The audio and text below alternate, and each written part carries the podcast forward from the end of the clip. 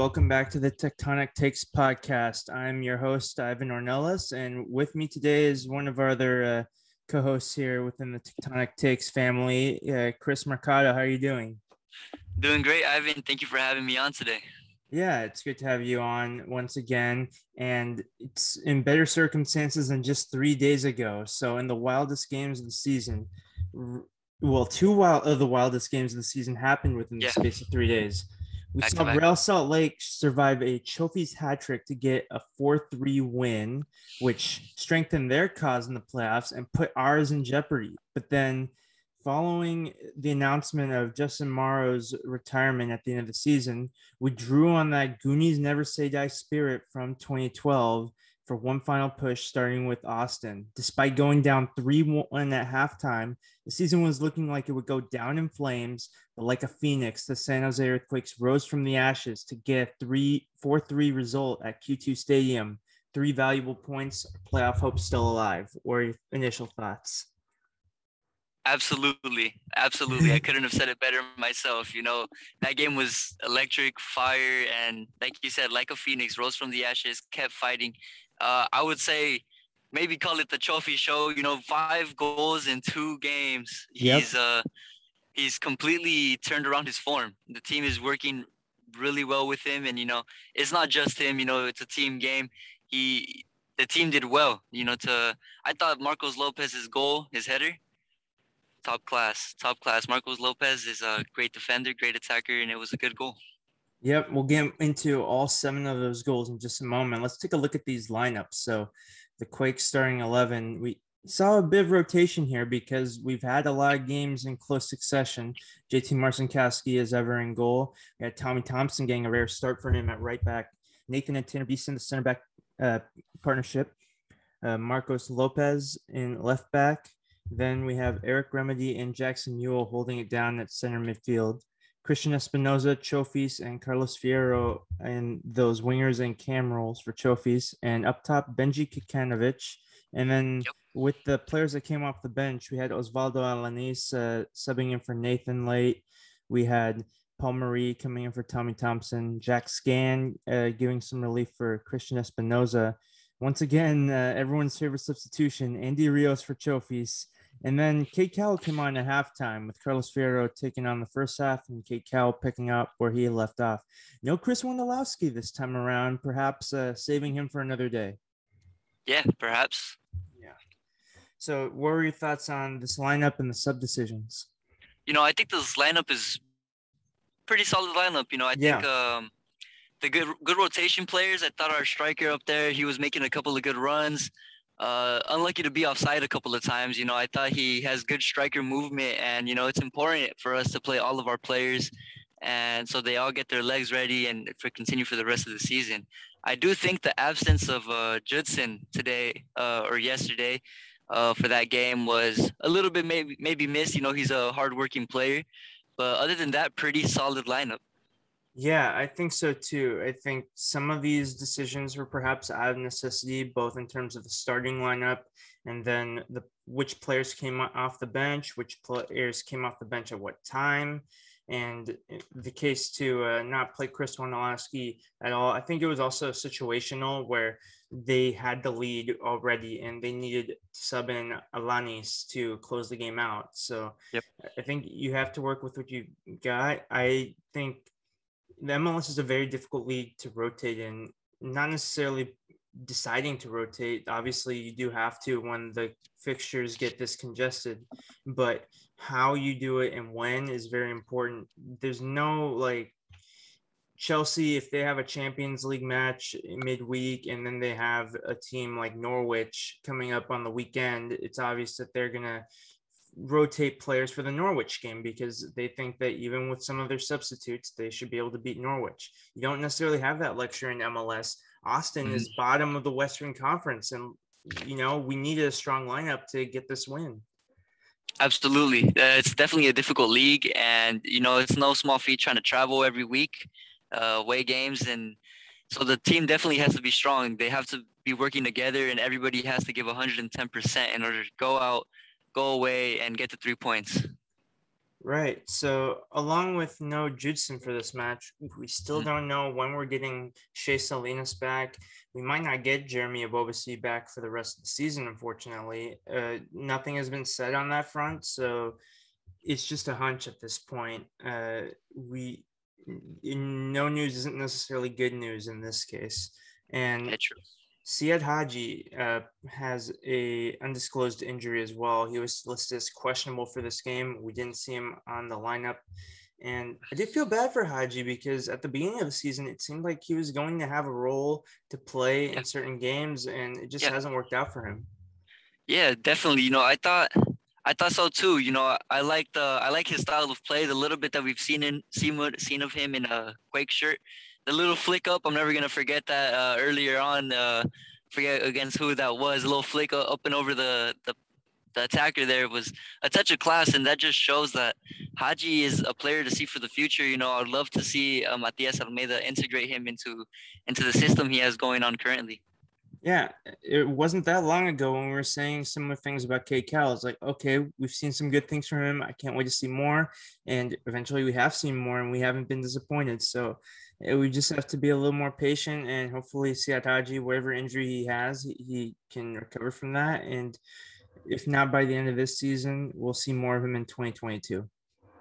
Yeah, definitely. Him, the link up between him and Cade Cowell, I'm sure will be great. You know, they they've been they've been they've been practicing together, and you know they'll go from there.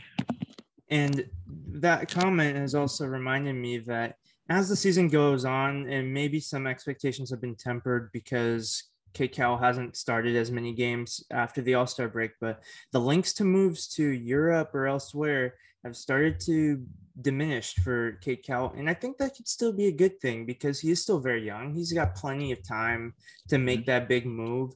And if he continues to play regular game time for the San Jose Earthquakes, uh, that will only be good for him. I agree. You know, he has to focus on what he where he is now. Focus on his minutes here at the Earthquakes, and everything else will fall into place. You know, I would love for him to stay here in the Earthquakes and become a legend. What a story that could be! But you know, down the road, I'm sure a couple of offers will come in for him, and that's when things really hit the fan. You know, we're gonna have to see what happens from there. It's not often that I hear that phrase, something hitting the fan being a good thing. So that's pretty interesting there. And now yeah. let's go take a look at this Austin lineup. So there's some familiar names in here. There was one that played, one that was on the bench, and one that wasn't even on the bench. All former San Jose Earthquakes players. Do you know who I'm talking about? We had Nick Lima there. Oh, yes. what a why why is Nick Lima gone into Austin? no, uh, you know, having him play against us, I've seen him give us a couple of passes. You know, he's still playing with us. He still has the San Jose spirit. Uh, no, but you know, we had we had him there, and who would you say was the other player? Uh, so on the bench for Austin was their backup goalkeeper Andrew Tarbell. Uh, yeah, th- that man. yeah, it's uh, been a rocky relationship with uh, Andrew Tarbell. Not many Quakes fans were shedding tears when he left, but he's doing all right for himself. He was on the Columbus Crew team that won the MLS Cup last year, and he played a few games along the way. So good for him. And the one absence uh, is former Quakes forward Danny Hoesen, who was out with a left hip injury. So we didn't get to see him at all in this game. And I think injuries, you know, much like they have hindered his uh, availability for San Jose Earthquakes, it's been that way for Austin as well. We know the impact he can have from the bench and even mm-hmm. sometimes from starting positions. So, but you also look at their bench and they had players like Diego Fagundez and uh, Cecilio Dominguez. So even without Danny Hoesen, they had plenty of options to call upon for more goals off the bench which is very fortunate that we didn't concede any goals in the second half given those subs. yeah, definitely. Talking about the second half, I'd like to say that the Quakes absolutely turned it around. You know, the first half, it looked like Austin were controlling the game. They just looked calm, calm and composed on the ball. You know, they didn't seem to be in any rush to make any forced passes. And it flipped. I don't know. Uh, the team talk must have definitely worked. Second half, the Quakes came out and they showed them they were talking business. You know, we got out there, got the goals and Chofis. You know that that second goal after the penalty was definitely something to strike the ball and finish the rebound. It, it's at such a class. I'll wrap up now the uh, Austin lineup, and then we'll go into each goal one at a time. So for Austin, they have Brad Stuver in goal, who has been one of the better goalkeepers this season. Then you have a back line of Hector Jimenez, Julio Cascante, Jhohan Romaña, and Nick Lima, of course. And then holding it down in the center of the park, they had Daniel Pereira and Alexander Ring, although he didn't finish the game. We'll go into that as well. Then in the right wing spot, they had Jon Gallagher.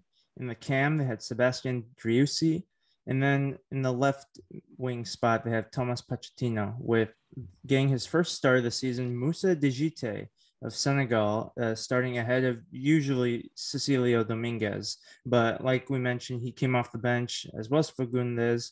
M- McKinze Gaines as well was a late substitute for Julio Cascante. And their last option was the Paraguayan uh, Rodney Redes, although technically he was the last offensive option. He was subbed on at the same time as uh, Fagundez.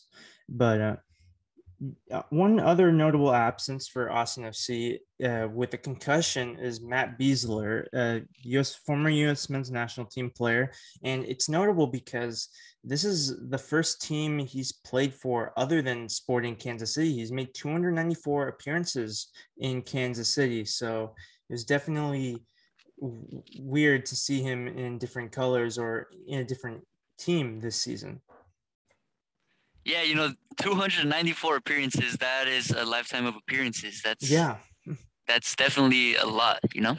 Right. And during the height of his involvement with the national team, he had some opportunities to go to Europe and through his decisions as well as moves perhaps not panning out or fearing maybe that a move would have resulted him in not getting regular game time he just stuck with Sporting Kansas City. He won an MLS Cup with them in 2013, and he went on to achieve other good things as well. You know, but that goes to show yeah. that that goes to show, you know, you stick around long enough and you build a good team and you could build something and actually win something. You know, that's that goes for the Quakes too. We'd love to see a couple players stick around and really perform and really push for the title and really, really go for it and get the wins. Yeah. And it's not to say that Chris Wondolowski will be regretting too much about his career. I think he loves San Jose and the team.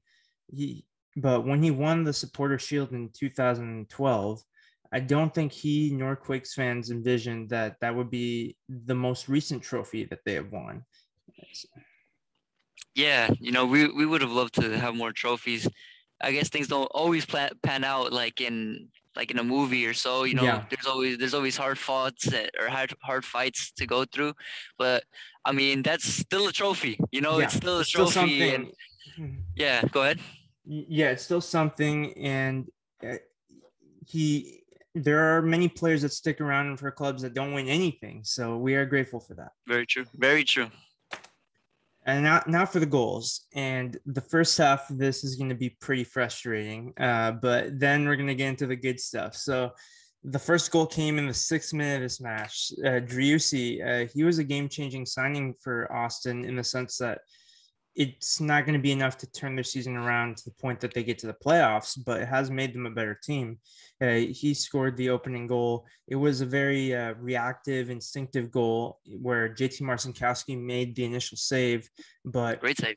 Driussi snuck behind Tanner Beason and cashed in for the first goal. And for all the good work Tanner Beason has done this season, I think that that was something Beason could have done better.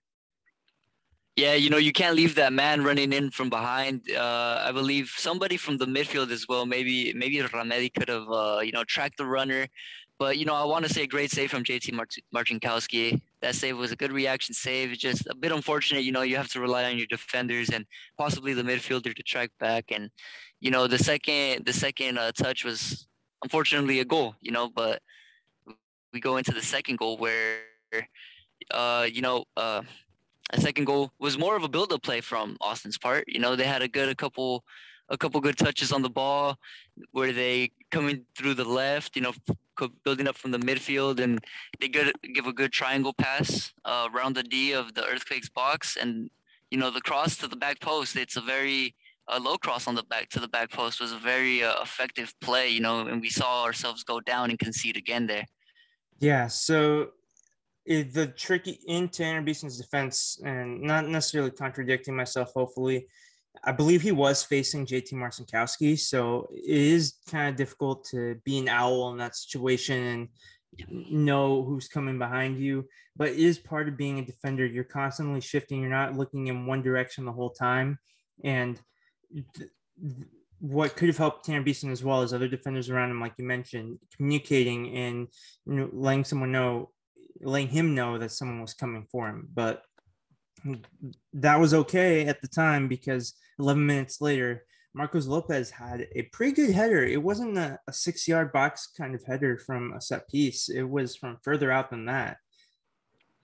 Definitely great header, great header. The keeper couldn't stop it just enough, just enough power on it from Marcos Lopez to sink it in the in the top, pretty close to the top bins. Uh, you know, it was a great header, and from a Fierro corner, I believe. Yeah, it was Fierro with the assist with that corner. And that's the Sounds Earthquakes usually have excelled that in seasons past, that they've been able to get a lot of goals from set pieces. And what we've seen this season is they would often be a little bit wasteful. So that was a very important goal to get. And unfortunately, their uh, tied situation wouldn't last beyond the 35th minute. John Gallagher made it 2 1. And the defense completely fell apart on this one. The mm-hmm. initial pass to get into the final third, it was perfectly timed, so it wasn't offside. And there was three Austin attackers that made the same run to stay on side, and they were in behind the defense. And it, it was just a simple FIFA sweaty goal, and it was just what was the defense doing? I couldn't tell you. And other than they just got caught flat-footed and sleeping. That's simply what it came down to, I think. Yeah, I would agree. A little bit of, I would also give a little credit to Austin FC for the play, but you know, I, w- I would say we got to do better on those. We can't switch off defensively. It, it's the game is 90 minutes, sometimes 120 minutes. You know, uh, you got to be on on your game at all times and making sure you are communicative, and you're telling uh, your players who to mark and where the runners are and that's just what we didn't do. We switched off for that bit for that little bit, and you know, they got their goal. Yep, and so the final goal of the first half, and this guy would already played a role in the assist for the Gallagher goal, and he yep. would continue to play a role both good and bad for Austin FC throughout the game. He had Alexander Ring, who just added insult to injury there he scored a goal from outside the box, and it was his fourth goal of the year. So he's not someone who scores a lot of goals, but he, you wouldn't have guessed that from the attempt that he took to uh, end the half on an even bigger high for Austin. And it's not surprising in the sense that he is a good player. He's a Finnish international, but still, for the Quakes to go down 3 1 at halftime and I tweeted this, and I can be more glad to have been wrong about this tweet that this is it. Like, I didn't see a comeback happening. I saw this team falling apart. I thought whatever sort of comeback energy this team had left went to waste against the Real Salt Lake side that beat us on Wednesday. And there was an Olympico attempt by Chofis that yeah. could have been great. It was it forced a good save from Brad Stuver, but that felt like a last resort move to me. If you're not creating anything else, you try that. And if it worked, it would have been great. But it, it, that shouldn't have been plan A. It should have been plan C or plan D. So I was thinking if the Quakes are running out of ideas against Austin, which is probably, with all due respect, uh, the easiest opponent they have left in the schedule, uh, then it's not going to get any better. But thankfully, it got better this time around. And They'll live to fight another day. And it starts with uh, Christian Espinoza's goal four minutes into the second half. Absolutely. You know, Christian Espinoza, I'm glad he was I'm glad he kicked off the comeback. I'm mm-hmm. absolutely glad because I'm buzzing for the result. I'm buzzing for the results uh, last night. It, it was it was great. I think so. And I've said this in several podcasts, and I feel like it still bears repeating because I always talk to Quakes fans who wonder what does Christian Espinoza do on this team? And of, sometimes, and while this is, I think this Quakes team is decent and talented, sometimes it does feel like Christian Espinoza is a quarterback without a receiver. He is making good plays every game, and sometimes it produces results, sometimes it doesn't. Maybe he's a bit more assist heavy and he could add a few more goals to his game, but the goals he do, does score tend to be very important, and that was the case this time. And the assist from Kikanovic also strengthens his cause to get more minutes, especially in comparison to Andy Rios. Yeah, I would say so too. You know, he kind of really impressed me up there. You know, like I said, I mentioned earlier, he makes a couple of good runs. You know, the assist definitely helps his cause for him to get more minutes in rotation. What did you think of the penalty that led to Chofis's goal to make it 3 3?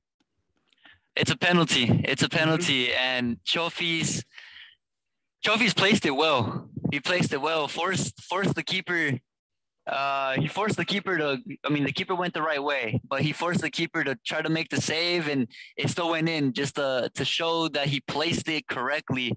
And you know, they got into a bit of a scuffle there toward the after the penalty. I don't know if you want to comment a bit on that. Yeah. So after the penalty, Chofis scored. It was three three, and what I appreciate about the Quakes is you don't often see this for, if the scoreline is tied or in your favor in this case, it was tied, not still like 3 2 down or something. The Quakes were trying to get the ball back, and there was an Austin player preventing them from doing it. I believe it was Romaña, but I wasn't entirely sure. But anyway, I think Espinoza pushed him out of the way, the Austin player, and then mm-hmm. Brad Stuver came in with a Wario shoulder tackle and tried to get it back, and then a brawl ensued, and a whole body slam from the goalkeeper on our player.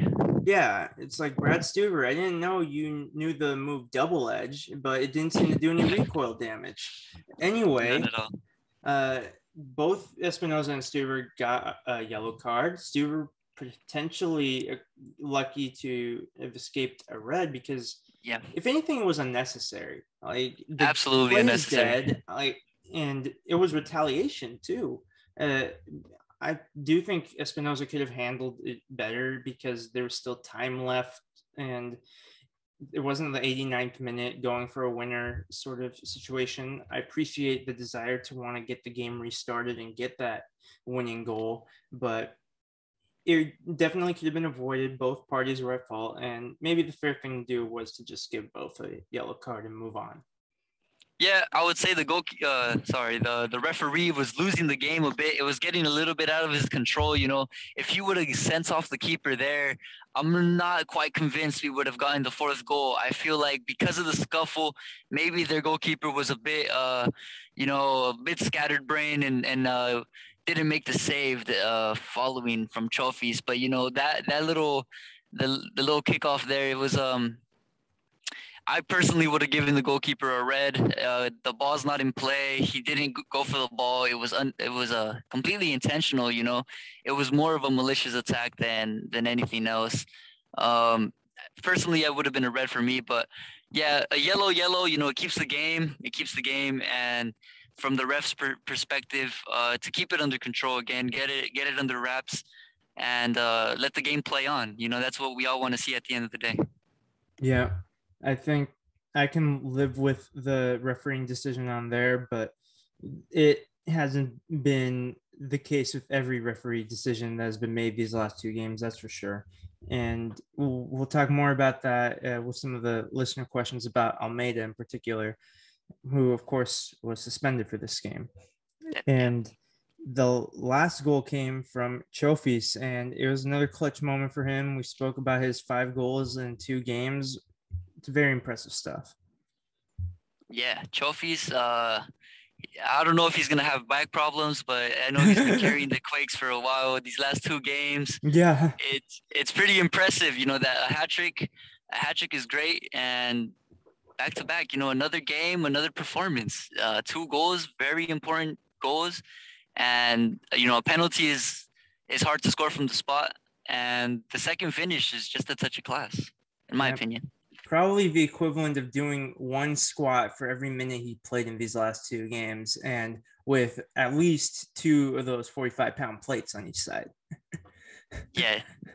So great stuff from Chofis, and he's come in a great run of form, and I think he's definitely proven to be a worthwhile signing. And we will also talk about his future eh, as a Quakes player later on in the podcast. But two minutes after that, uh, it went from bad to worse for Austin. Alexander Ring got tagged with his second yellow card and, and on an overeager tackle. It was an awful tackle. And Terrible. normally, if you're on a yellow card, you think that's you the last that. thing I want to do. Like, let someone else deal with it who's not on a yellow. 100%. Yeah, that tackle was not great. And you know what? I'm happy he he made the tackle because, you know, at the end he gets sent off there. gives gives us a little bit of an advantage. So you uh, think to keep playing? So you think, but then the next thing that happens is I notice is like, hmm, Austin still has a lot of the ball, and then ten minutes more pass. Oh, here's another corner for Austin. Oh, here's another shot. Like, what the hell is going on? Like, Austin was still piling on pressure. This is not supposed to happen. you know, yeah, with ten men versus eleven, that's that stuff shouldn't happen. But you know, overall, the Quakes got the result, and I'm I'm yeah, I'm happy that that keeps business. us that keeps us in in for contention. I feel like with the nine games to go, we we're still in it. You know, we just have to keep fighting.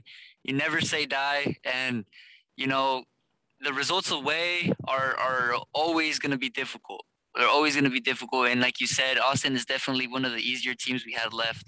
Next, uh, I believe we have the Galaxy, right? LAFC uh, LAFC. Yeah, you know another derby. We have uh we have to completely perform. Yeah, it's only gonna get harder from here. Test so, character. And I'll I'll be clear because maybe there's an Austin fan or two listening to this. Easiest doesn't mean easy because every team in MLS can put up a fight, and Austin definitely did that. And I think the table, Austin, someone has to be at the bottom. It happens to be Austin, but we've seen some bad teams in MLS before, and Austin are don't scratch like the worst MLS team ever conversation. Like they're doing pre, they're doing. Uh, I mean, they're not doing great, obviously, because the table does have some truth to it in the sense that they haven't been getting the results.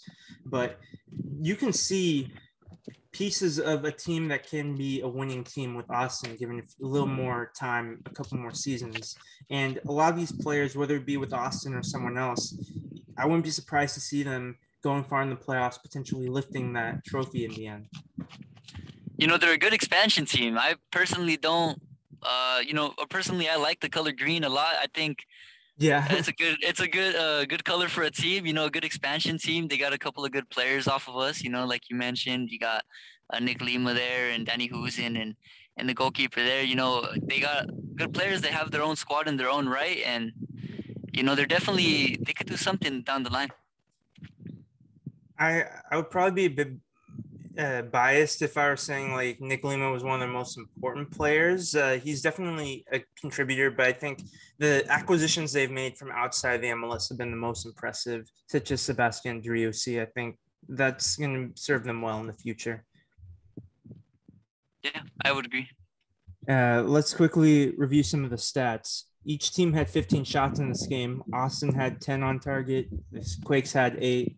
Uh, Austin had a 51% possession uh, advantage. Uh, Quakes had a higher passing accuracy, 83% to 79. Both created two chances and had eight corners.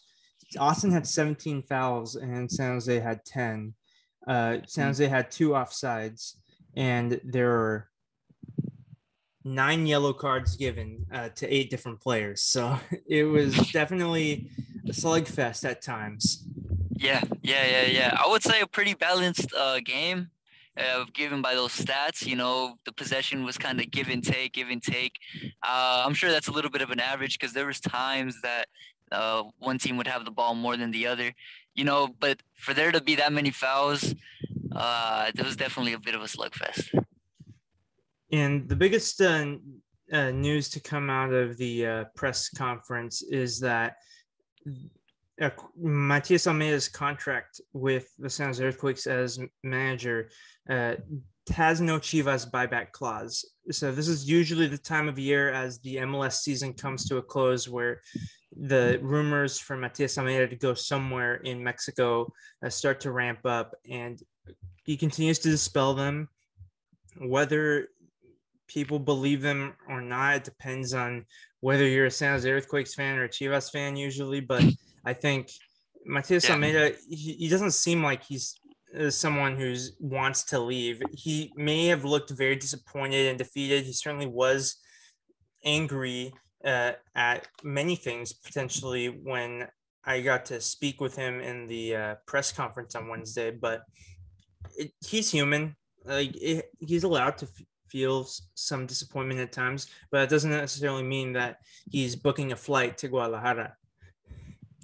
Yeah, I would agree. You know, I'm personally a big Matias Almeyda fan. Uh, I would love for him to stay here in the Earthquakes. I think what he, he's building a really good project. You know, he's on he's on a couple of years now, and I would love for him to stick around. I would love for it. And hearing the news of him not having that buyback clause or Chivas not having the buyback clause, it's my opinion a bit of good news. You know, um, what what is your opinion on that? I think it's good news. I think Matias Almeyda he, he hasn't gotten everything right, and sometimes when he gets it wrong, it's really a head scratcher. But he's get instilled a lot of qualities in this Earthquakes team that I think can be productive towards making them a more competitive team in this league. So I'm looking forward to seeing what he can still do with however long he chooses to be here. And on that note, I'll talk about some of the recent results. And as for the uh, weekday matches, the ones that stand out to me are the ones from the Leagues Cup and the CONCACAF Champions League. So the good news for MLS is that the Seattle Sounders beat Santos Laguna 1-0 in the Leagues Cup semifinal. So they will face Club Leon, who beat Pumas 2-0 in their semifinal in the final at Allegiant Stadium in Las Vegas. Uh, that'll be an interesting one. I think Seattle Sounders would have a good chance to beat uh, Club Leon, but Liga MX uh, have uh, MLS's number, and I think that is apparent when you look at the CONCACAF Champions League results, where on one hand, Monterrey beat Cruz Azul pretty convincingly 4 1 in one semifinal. In the MLS versus Liga MX matchup, uh, Club America mirrored their 2 0 victory from the Azteca and did, did that again in Philadelphia to knock out the last MLS club standing in that competition. So this CONCACAF Champions League final will be between Club America and Monterrey. Your thoughts? You know, that's going to be a final. You know, I'd love to see a MLS team make it to the final and, and take it all the way. It's always seems to be either a Mexican team or, you know, along those lines. It's just, I think it's going to be a good game. You know, Monterrey, America. America is a really good team. They got Ochoa back and and we all know what he's capable of keeping keeping those uh, balls out, of, keeping the ball out of the net. And you know, for a final, if I could give a prediction, I'm gonna just go out on a limb and say it's gonna be four three for yeah, America. Wow. Oh, okay. Um, I don't know why. You know, personally, I am a Chivas supporter. Yeah, just, me too. I just, I just feel um, at the end of the day, maybe Guillermo's probably gonna have a couple of good saves. That's gonna edge it. Yeah, I think it's going to be an interesting one for sure. Those are the two uh, strongest teams within the last few years uh, overall because everything shifts so often in the Mexican domestic leagues, uh, similar to MLS. And while America is still up there in the table for the Apertura season right now, Monterrey is kind of in the middle of the pack. So it, it'll be interesting. And yeah. then some of the more recent uh, MLS results, we have the Red Bulls beating Inter Miami 4 0, which was a surprise to me. Uh, mm-hmm. Atlanta United beat DC United 3 2.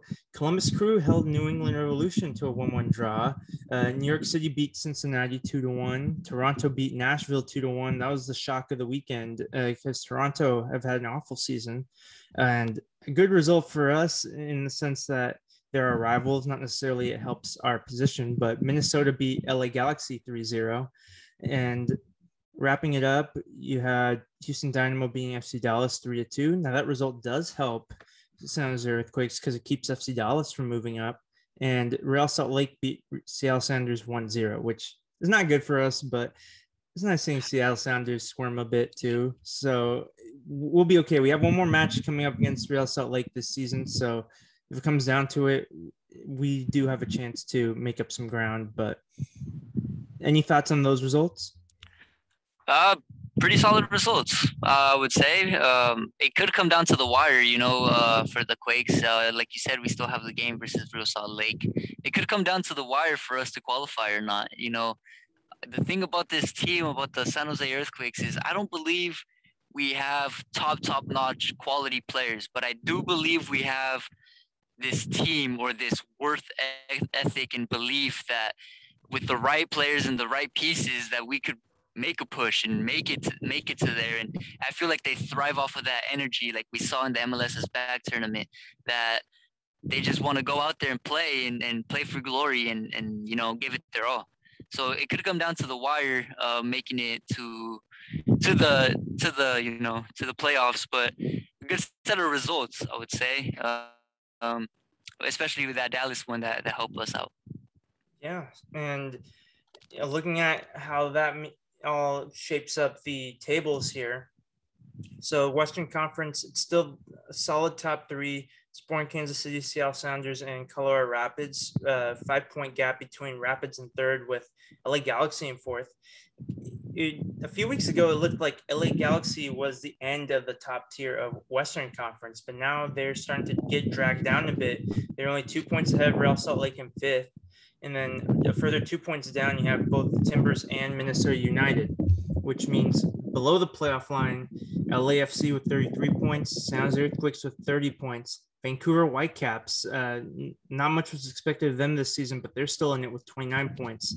And then it's the Dallas Trio rounding out the table.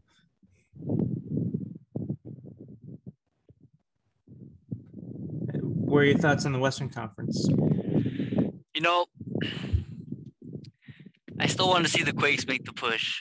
Um, I think they can, yeah with that table that you just laid out there, I think that's definitely uh, still a possibility. But like I might have mentioned, it's, it's still coming down to the wire. It's still all to play for. With nine games to go, it's uh, I feel like the table might get shaken up a bit by by the end of the season. You need a bit of fortune at this point because the gap is more than three points between playoffs and not playoffs for the San Jose Earthquakes. You don't want it to get more than you even six points would be tough because then you need to make up two wins, whereas four points means you have to make up a win and a draw. And it's still very unbalanced in the sense that some teams like the Whitecaps have only played 23 games, some like FC Dallas have played 26. Quakes are currently at 25, so uh, we'll see what happens there. A quick look at the Eastern Conference. New England Revolution dropped points, but they don't care. They're at 56 points, 15 ahead of second place Nashville. And then it becomes a mess. Only seven points separate third place New York from 10th place Columbus Crew. So all those teams are still in it. Red Bulls are also at 26 points. It might be too little too late, but with that 4 0 win over Inter Miami, like they don't look like they're giving up on this season. The same cannot be said for the bottom three. It's a good win for Toronto over Nashville, but they're still bottom with 18 points below Chicago Fire and Cincinnati. Uh, your thoughts on the East? That's a pretty crazy table. You said 15 yeah. points clear at the top, and everyone else at the bottom is seven points within. That's a pretty crazy table. You know, it's uh all to play for there. Yeah, and it could be weird to see I think we're used to seeing a stronger Western Conference, but if you look at the playoff line, you can see a star-studded Inter Miami miss out. You could see Philadelphia Union last season's Supporter Shield miss out. You could see last season's champions Columbus Crew, who defeated Seattle in the final, miss out if the playoffs were to start today. So, the Eastern Conference is a bit of a bloodbath as well. Yeah, very interesting uh, table that they got going on upcoming MLS and other relevant games. Uh, we have some other games coming up today, even. So this table will change uh, after we are done recording. Montreal versus Chicago Fire, Philadelphia Union versus Orlando, Portland Timbers versus LAFC. That's going to be a key game, and I'll explain why in just a sec. And Colorado Rapids versus Vancouver Whitecaps. And then during the week, we have the League Cup final between Leon and Seattle Sounders. We have even the Canadian Championship between Toronto versus York United. I imagine that's a preliminary round. And we have some more midweek action, most notably the New York Red Bulls and New York City, the New York Derby there. And then more MLS to come with Saturday and Sunday's uh, schedule there. What game stands out the most to you, Chris? Uh, let's focus on Saturday and Sunday since I didn't pick out any of those games in particular. For Saturday and Sunday, uh, sorry, can you say the game that was Saturday and Sunday? I heard that it was. I heard that they got the New York. They actually also meet on Saturday, so it's going to be the reverse. They play once ah. on Wednesday, which will be hosted by New York City. No, I think it'll be hosted in uh, Red Bull Arena on Wednesday, and then it'll be hosted in Yankee Stadium on Saturday. So I think that'll be the one to look out for.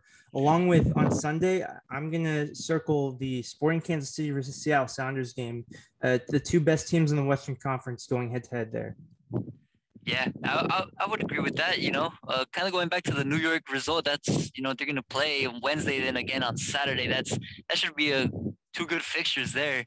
But for the Sunday game, uh, definitely uh, also good fixtures. We'll get to see if the Red Bulls beating Inter Miami 4-0 is a fluke or not because New York City, they have to be on their guard too because they only barely beat Cincinnati. Yeah. All right. And then now we can start to see the finish line for the Quakes. So, of course, we know uh, they play LAFC at home Saturday, September 25th, 7 p.m. And then after that, four days later, they have Sounders at home. Then they go to British Columbia to take on Vancouver Whitecaps three days later before the international break. Then the rest of their games, LAFC uh, on the road, Austin at home, Whitecaps at home, Timbers at Providence Park.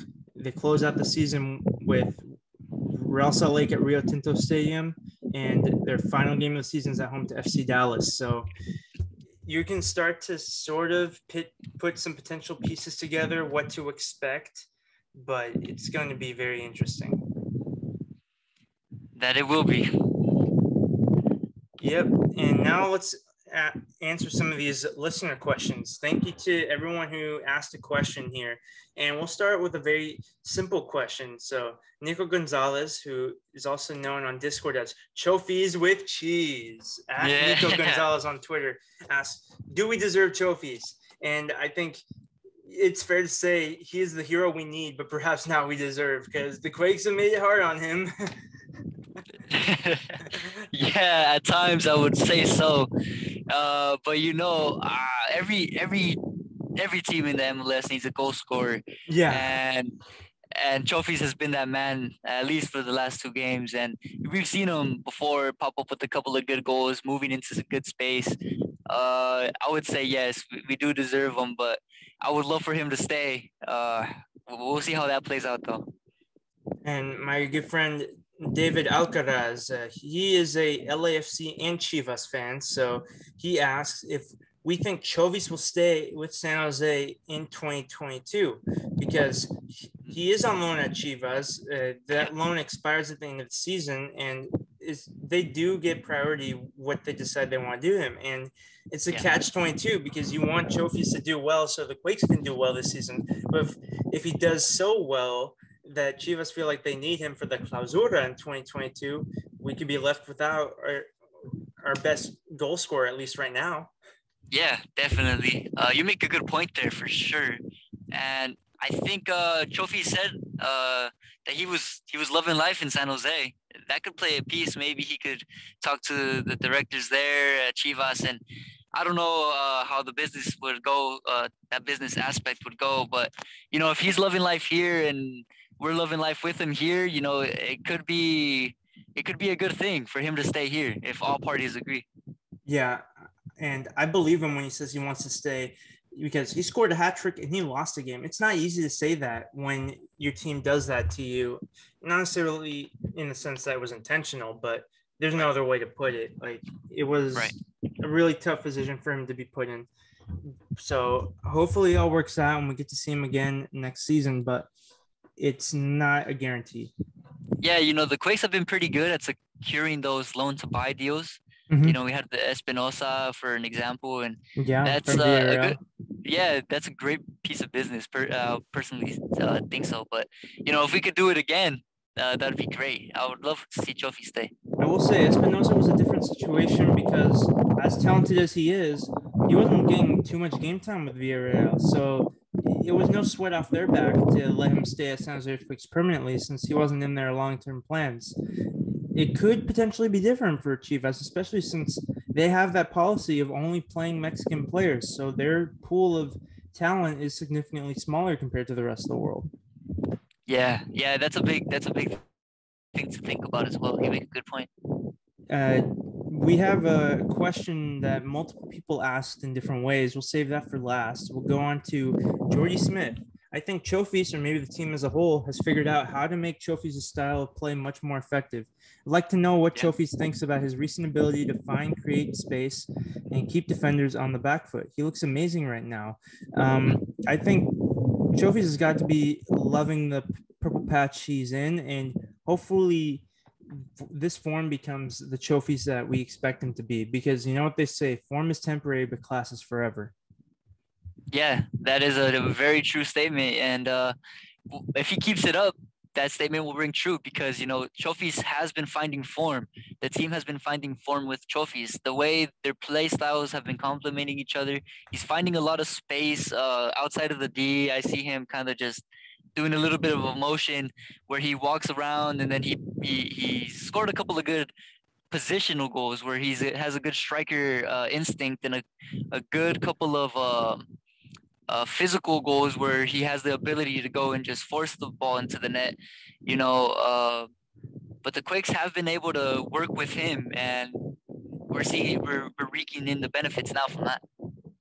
Ryan, also known as Donum on Discord, asks Is there a lack of consistent style over time the mark of a good team or a bad team? He cites things such as going from a man marking system to this new play style, players playing out of position, spurts of goals followed by droughts. And I think the jury is still out. Uh, the Quakes have been so inconsistent, so Jekyll and Hyde that I can't really put my finger on whether they are truly a good team or they're truly a bad team. Like sometimes they're a little bit of both.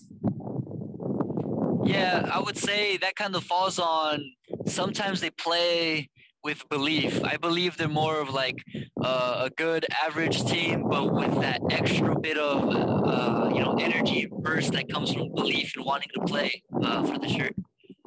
Yep, that is definitely a factor, I think. And that's been a consistent thing we've been hearing from former players when we've had them for interviews, as well as when we do get a chance to be at the press conferences as well, that players seem to enjoy playing for San Jose Earthquakes through the good and the bad.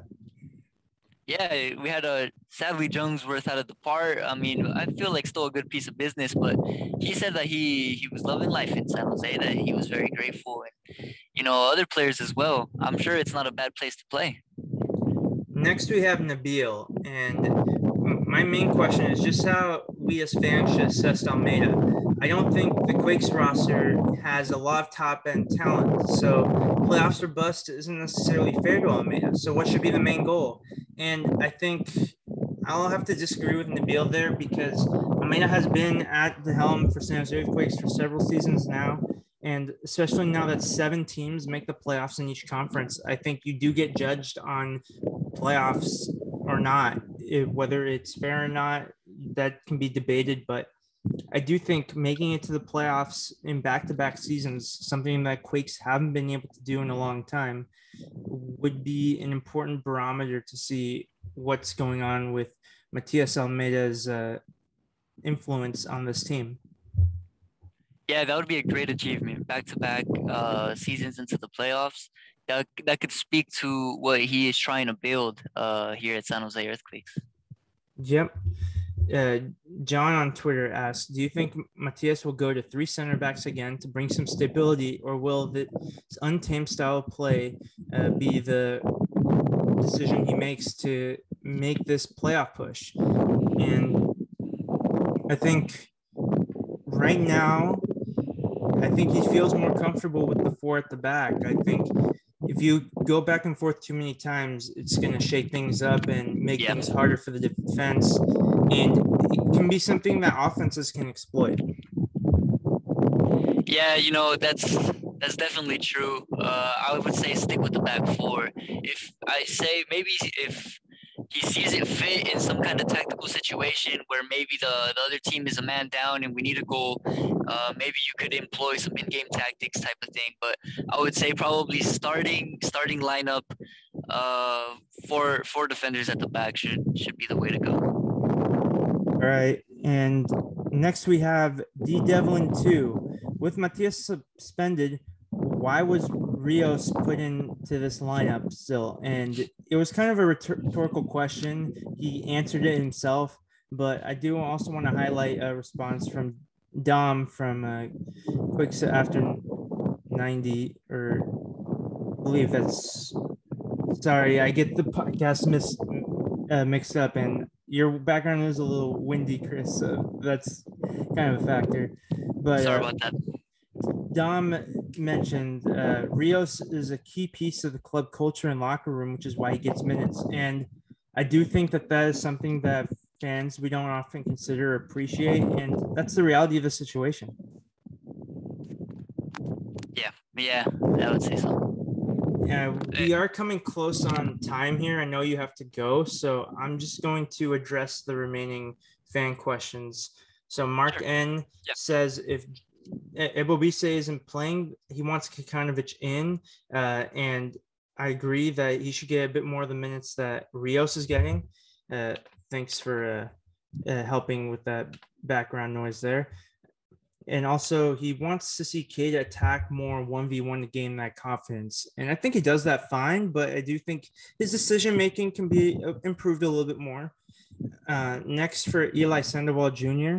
Uh, he wanted to congratulate us on our success with this awesome podcast. Thank you, Eli. And thank you, Eli. And he thinks that we're beginning to see what Chofis can do. He's been amazing in these last few games. Uh, he hopes that he can keep this production. And he also wants to give a shout out to Remedi. He's been a key cog in midfield. And that also uh, begs the question we forgot to mention this. Who was your player of the match? Would you say still Chofis? Ooh, uh, yeah, I would say probably Chofis. You know, it's not easy to to score the penalty under pressure, and it's not yeah. easy to score that that goal that he did. You know, off of the rebound. It was between three players, I believe, to win the ball between three players and still still get it in the back of the net. It was good. I would I would probably give the man of the match for Chofis. Yeah, I'll give Chofis man of the match with an honorable mention to JT Marcinkowski. Despite conceding seven goals in two games, JT Marcinkowski has played very well for the most part. Uh, there's a couple of mistakes, but he's made up for it with some big saves, and we don't win this game without him. That's uh, true. Eli also added, "Do you feel like Matias's criticism of the pro refs are justified?" And we can go on and on about the referees. My opinion is I think the criticism is justified, but you can criticize them differently if you're a fan versus if you're a coach. You are more high profile as a coach, so there are some things that Almeyda has to uh, understand when he's addressing the media and talking about the referees. But at the same time, he is in a bit of a tough situation because even if you're the nicest person and suggesting the referees do something differently, anything can be uh, considered criticism. So I don't envy his position regarding how he's dealing with the referees. Yeah, I don't either. You know, like you said, as as the coach, it's definitely a hard spot to be in. If you want to say something about the referees, it's a lot more high profile. So, uh, yeah, that's definitely the position that he's in, and I I couldn't knock him for it. All right, and before we get into our final question, we have a couple questions from our fellow Tectonic Takes podcasters. Abel asks, "There's a missing piece in the defense besides Nathan, and I believe that if you were to upgrade anyone in the defense, it'd probably be at that right back position. I'm not saying Nick Lima would be the answer, but I think Luciano Abecasis at best was a lateral move." Yeah, I would agree. Uh, is definitely uh, he puts in a shift, you know, when he's needed by Almeyda, but uh, we need to step up a qual- step up in quality in that position. I would agree. Uh, maybe I could maybe argue that another center back to partner Nathan, you know, somebody to who could carry the ball out and who could play uh, a couple of good through balls through the midfield. We've seen uh, Nathan be very like aggressive. yeah, like Alanis, but I would say someone like uh, maybe you know more depth. If we could have more depth, yeah. we can't go wrong with that. Uh, especially when we go away games, you know, building a, a strong team uh, would never work against you. And um, yeah, I would agree with you. Also, the right back position uh, could be useful. I'll leave this one to you, and it's just a one word or like one acronym answer question. Favi asks, "Was Chofis' best position, cam or right winger?" Center forward. You think you should be the number nine rather than either of those two? You pick option C. Option C, yeah. Okay. Uh, I would say he's a good striker. I, I like him as like the center forward position. Um, just tucked in, like maybe tucked out a bit from the striker position. Uh, not necessarily a cam, not necessarily a striker, but there to score the goals and there to set up the goals. And I think uh, he could probably excel there, especially if he keeps playing in the form that he that he is in. All right, and then our last question. So, Anik Rustanov on Facebook mentioned that he believes playoff hopes survive another week, and I feel like he's one of the most objective Quakes fans I know. So, if he believes that the Quakes still have a chance, then our beliefs are pretty justified as well. Um, and this is also related to a question we got both from Tishana on Discord and our friend Danny from L3 Pod. Uh, let's both say percentage. Uh, what would that percentage of making the playoffs be at this moment in time with both the loss to Real Salt Lake and the win to, against Austin? Anywhere from zero to 100%. With the, as our probability of making the playoffs? Yes. It doesn't have to be the, you don't have to have done the math ahead of time, just your gut feeling. Gut feeling, uh, with no banter, I would say probably 69% confident that we will push no through. banter, and then you say 69%. oh my gosh. Well, that's just, a tectonic take right there. yes, yes, indeed. I think we're more likely to make that push than not. I believe in in in that late push. It's gonna be a late push down to the wire, but you know we believe we believe in the club and and we want to see them succeed. What what would you say the percentage is? I say the percentage is around fifty percent. I think it depends on the next few games to put yourself in a position to succeed, and you are relying on other teams, but you still have enough to make a statement for yourself with the results you achieve yourselves. So I think 50% would be the highest I would go. All right, yeah, I w- I wouldn't say that's I wouldn't say that's not a bad shout. I'd say that's a pretty fair shout, uh, for sure. Before we go, uh, just two more things to do. First is thank our sponsors. Thanks to our sponsor, Roughneck Scarves, official scarf supplier to MLS, USL, and US Soccer. Get custom scarves for your group or team at roughneckscarves.com. And if you're tired of the same old cookie cutter templates from Nike and Adidas, if you're looking for a unique, completely custom kit for your youth club or Sunday League squad, Icarus FC can help you create the kit of your dreams at an affordable price. Let them help you design your new kit today at icarusfc.com. And let's briefly preview the next game versus LAFC. And it's looking like only two California teams will reach the playoffs this season. And this game could determine who joins LA Galaxy. Uh, San Jose Earthquakes beat LAFC last time by hanging on to a lead for a significant amount of time. It's what they mm-hmm. did in this Austin game. It's something they haven't done too many times. So hopefully, Lightning can strike once again. And my two questions for you before our closing tectonic take is the triangle of rivalries brewing. So we have the Cali Clasico between Galaxy and San Jose. We have the El Trafico between LA Galaxy and LAFC. Is there some potential rivalry between San Jose Earthquakes and uh, LAFC? Could this be kind of like a Chelsea Arsenal Tottenham situation? I would absolutely agree. Yes. Uh, you know, I was there up in the stands from when Carlos Vela got his hat trick. Uh, I believe last season or a couple seasons ago. We lost really bad. I, I, believe that was one of the first games we played against them. And mm-hmm. to start off like that, it's to brew up a rivalry. You know, it's it's to is to want to go to their house and win. Is to defend our house, and is to and is to go out there and make sure we get the three points. You know, I would say that there is definitely a rivalry brewing. Not as big as the the Cali Clásico, you know, yeah. but it's definitely uh definitely a fixture to play for. Definitely a fixture to go out there and win. All right, and I think for me the jury's still out. I think there was a large stretch of time where, like Minnesota United, LAFC just keep beating us and seemingly effortlessly. So we do need to make up for that with more results in our favor. But there are some potential for a rivalry. And the last point I have is the Quakes played yesterday on Saturday. The LAFC will play tonight.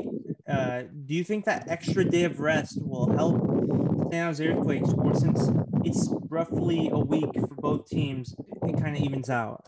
It could kind it could kind of even out, I would say. Um, the extra day is good for the legs. Maybe mm-hmm. not so for the mind. You know, maybe they would want to ride the wave a bit of the the fixture uh, that they that just passed. But uh, maybe take it in the right uh, way. It could be a good rest day and, and a day to understand the tactics that are going to go in uh, for this next fixture versus LAFC. All right, and lastly, your prediction for the LAFC game. I'm going to go with a one-one draw. I think we're going to have to settle, not necessarily settle, but we're not going to win every game down the stretch. I think that going to the Bank of California Stadium for this one, I think we might be stuck on a draw on this one, but hopefully we at least score and we get something to build on for the next game. That's that's a shout. I could I could see that. You know, uh, one one. For my prediction, I would say I would love the Quakes to win. I would. I think it's going to be a pretty good game. I'm gonna say two one, two one with Wando off the bench. Uh, I believe he was being saved, uh, possibly for this game. We'd love to see it. You know. All right. Well, thank you for making time to uh, podcast with me this time, Chris.